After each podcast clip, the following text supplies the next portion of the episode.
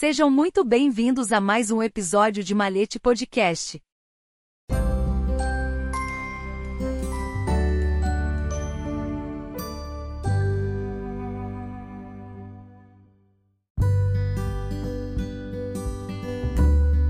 A Liberdade Possível. Por João Alexandre Pasquale Filho. Quanto mais sábio uma pessoa se torna, menos estará inclinada a se submeter à imposição de grilhões ou cangas, seja sobre seu pensamento ou sobre sua pessoa. Porém, o mero conhecimento não faz ninguém independente, nem o prepara para sê-lo.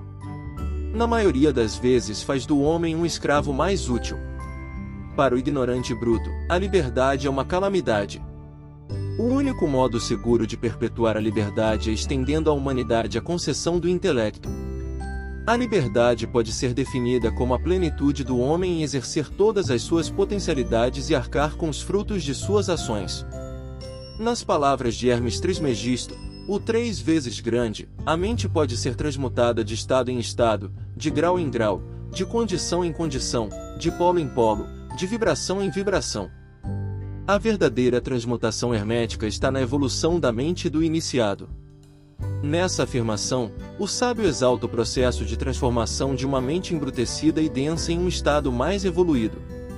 A liberdade a nós permitida deve ser a da consciência, a da espiritualidade e a da mente.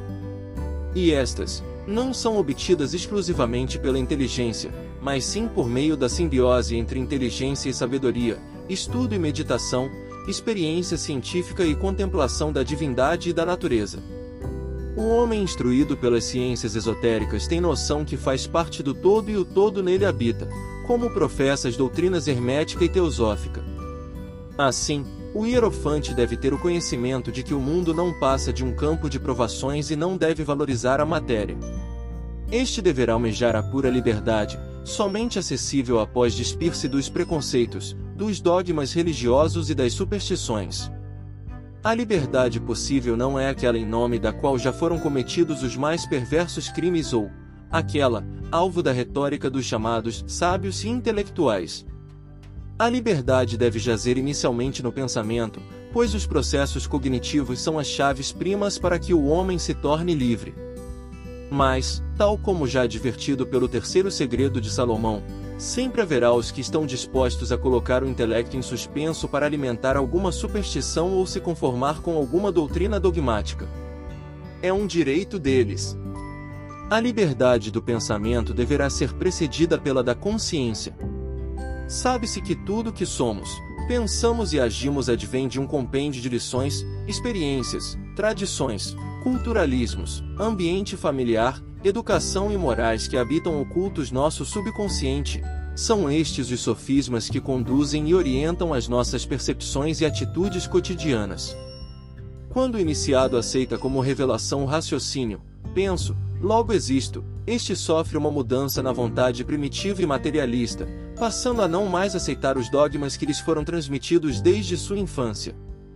A base de todas nossas percepções que conduzirá às nossas atitudes, já está inscrita em nossa programação mental. Dessa maneira, a chamada liberdade do pensamento na maioria das situações, não existe, pois se encontra cerceada pelas grades limitadoras de nossas tradições, costumes e cultura. Para o homem ser verdadeiramente livre em seus pensamentos, primeiro deve se libertar dessas amarras, e para isso, é necessária a libertação de sua consciência. Contudo, mesmo que atinjamos este objetivo, ainda estaremos presos na gaiola cósmica que limita a carne. Nossa liberdade se restringe ao espaço denso e tridimensional que o Eterno nos confinou, o que vulgarmente chamamos de realidade. Esta cela etérea, realidade, somente nos é percebida por meio de nossos sentidos, tato, visão, paladar e olfato. O cego prevê a chegada do trem pelo barulho e vibração que este induz aos trilhos. O vento, apesar de invisível, sabemos de sua existência quando este nos acaricia os cabelos. Identificamos a densidade da matéria pelo toque, enquanto a beleza das coisas pela visão. Assim, toda a nossa realidade física é por nós definida individualmente, ou seja, por meio dos processamentos de nossas percepções captadas pelos sentidos. Todavia, ouso aqui lembrar o quão falhos estes são.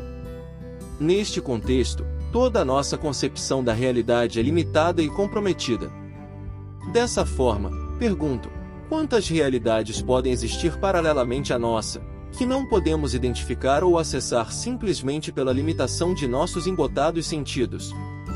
Devo lembrar que muitos espectros de cor e vibrações sonoras são percebidas somente pelos animais, seres que julgamos evolutivamente inferiores. A existência da prisão cósmica que nos encerra também pode ser especulada a partir do momento que identificamos os padrões matemáticos e dimensionais que regem o universo material. A distância entre a Lua e a Terra é de cerca de 400 mil quilômetros, enquanto o diâmetro solar é 400 vezes superior ao lunar. A expansão do universo torna as suas barreiras cada vez mais distantes de nós. A velocidade de translação de nosso planeta é de 107 mil km por hora e a de rotação, na região do Equador, e é 1.700 km por hora, nenhum quilômetro a mais ou a menos. A temperatura do astro-rei é regulada precisamente em 15 milhões de graus Celsius e a distância deste nosso planeta é meticulosamente regulada para que, ao invés de extinção, o Sol nos traga a vida. Todo o universo é controlado por antigos padrões fortemente estabelecidos. Por isso, meus irmãos, a verdadeira liberdade, a de consciência, mesmo que no curto espaço de tempo de nossa forma existencial venha a ser atingida, ainda estaremos presos em nosso calabouço tridimensional material. Não existe liberdade plena nos limites da carne e da matéria.